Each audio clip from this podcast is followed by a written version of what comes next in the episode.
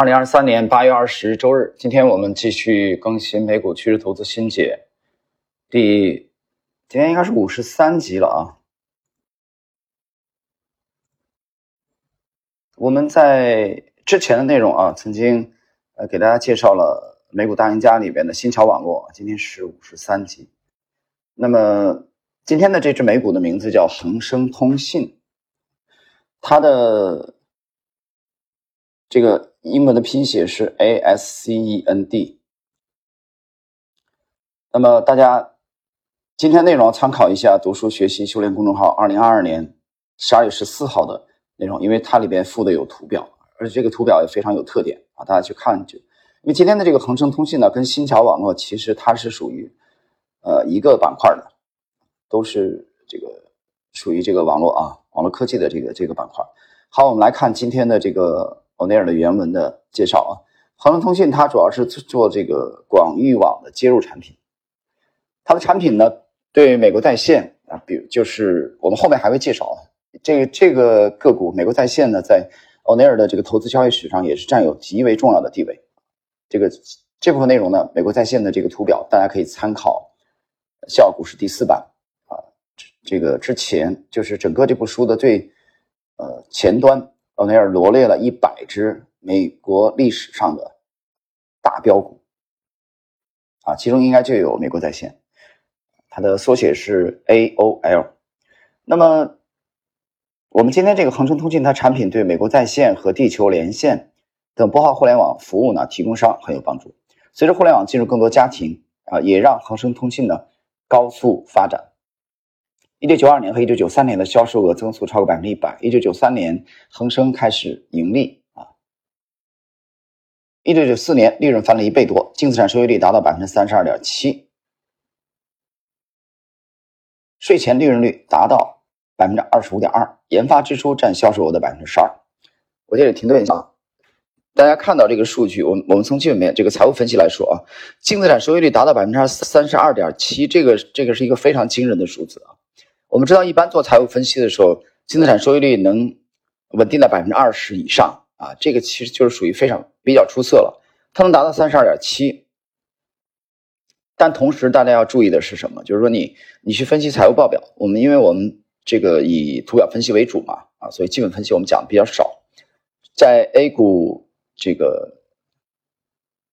主力密码啊终极的那个精讲当中啊，我只在第十集。A 股主力密码精讲的第最后一集第十集，我用那一集来讲了这个在做报表分析的时候啊，财务分析的时候啊，一些重要的指标。这个一个小时内容虽然讲的指标并不是很多，但实战价值是非常高的啊。大家有兴趣的可以去参照一下 A 股主力密码啊终极系列的第十集。那么我们来看，从一九九四年第三季度开始，销售额连续七个季度加速增长。平均增速超过百分之一百。一九九四年七月首次突破时的市盈率是百分之四十五。大家想一下啊，市盈率百分之四十五，这个其实对保保守型投资者而言这是比较高的啊。但是我们前两期点评过，欧内尔对市盈率呢其实不是很看重。换言之，他没有很受市盈率的这个束缚。我在上一集新桥网络的时候啊解读的时候曾经点评过。到一九九六年一月，市盈率提升到百分之一百四十六。我们可以从恒生通讯身上学到。很多重要的教训。呃，大家注意啊，一九九六年十一月的时候，它的市盈率已经高达百分之一百四十六了啊，这是一个啊，这是一个非常夸张的数据。然后呢，大家把这个数据啊，我提示一下，你结合这篇这个帖子啊，看一下新桥的这个最高点。新桥我们在图表上看，它已经复权了啊，七十美元。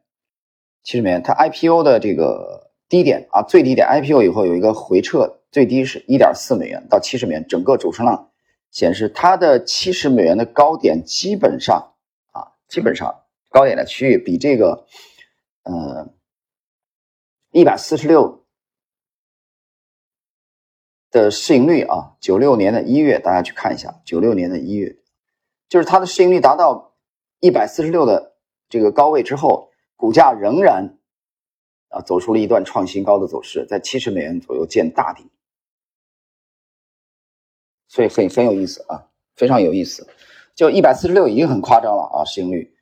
呃，但是这里面有个问题啊，第一个它是属于这个，我们知道它属于科技股嘛，啊，我们用传统的这个分类方法，呃，所以大家在学习图表的时候啊，跟它的这个财务报表分析啊，大家可以结合一下。接着我们看欧内尔刚才的原文，就是从恒生通讯上学到了很多重要教训。第一，大多数情况下，EPS 增长率比市盈率要重要的多。你看，对我们上一节还点评欧内尔对市盈率不是特别看重。第二，在近期收益和销售额大幅增长的 IPO 股票，可以形成我们所说的 IPO 基底，它们值得研究。这里我解释解读一下啊，它指的 IPO 股票实际上也就是刚上市以后的啊，经过震荡形成 IPO 基底。这个我们用我们的语言来翻译一下，其实也就是次新股，啊，新股上市以后，经过震荡也形成一个基底，啊，形成基底或者复合型的基底。我那时候讲的意思是值得重视啊，这样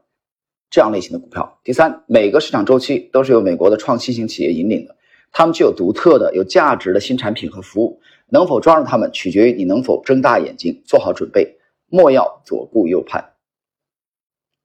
关于这个第三点啊，我要解读的是，所谓睁大眼睛，其实要求你一直跟踪，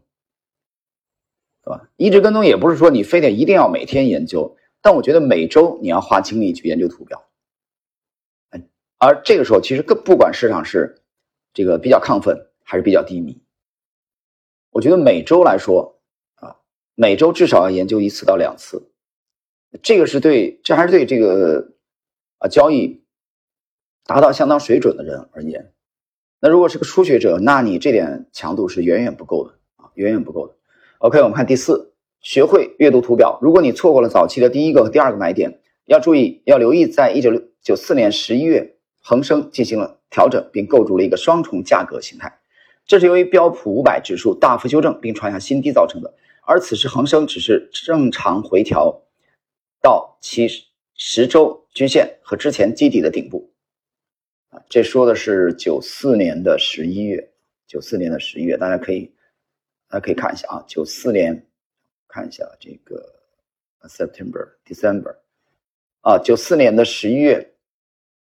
它指的是回踩到了前期这个头部，啊，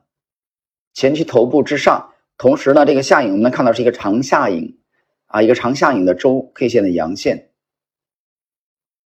回踩到十周均线，但是没破啊。而那个前期头部呢，是一个三周的紧凑的收盘。我们看图中，奥内尔有一个标注啊，那有一个标注，九四年十一月的这个回踩，它远未像标普五百指数那样创出低于之前基底的低点，这显示出巨大的抵抗力啊。这段什么意思呢？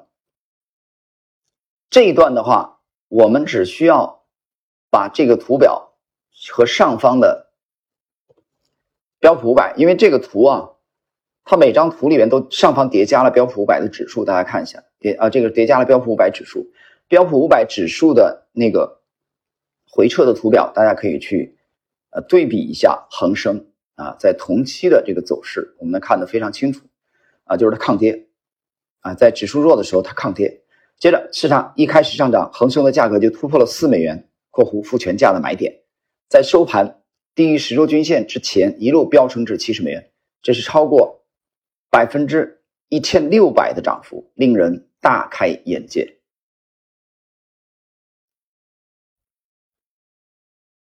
我们继续，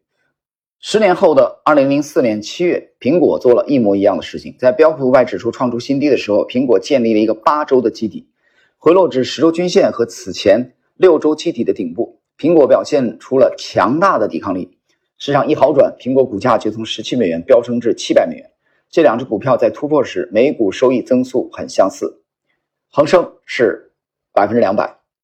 苹果是百分之两百三十三。该醒醒了，历史上市场总是在不断重复同样的股票形态，现在是你应该下定决心的时候了。以后要牢牢记住。并不再错过另一个双重形态价格或背面形态了，你可以做到的，啊，欧内尔最后这段话啊，听起来是有一点励志，其实他只不过再次强调了历史不断重演的重演啊的重要性。呃，其实呢，你说现在这个 A 股目前的这个走势弱吗？还真是比较弱啊，比较弱，而且利空弥漫。但你说五千只 A 股在这个阶段啊，在二零二三年的八月下旬，是不是一只都没有机会呢？一只都没有潜力呢？这个话就绝对了。我觉得是有机会的，是有潜力的。但是坦白的讲，啊，在五千只 A 股当中，这个慧眼识英雄，这个难度的确是比较大的，啊，就是你没有达到专业水准啊，你没有达到这个火眼金睛的这种洞察力，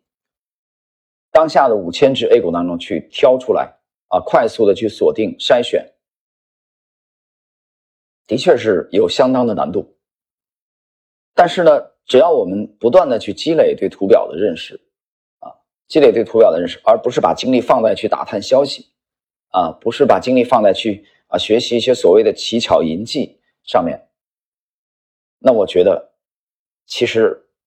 去锻造啊这个专业交易体系是完全啊可以实现的。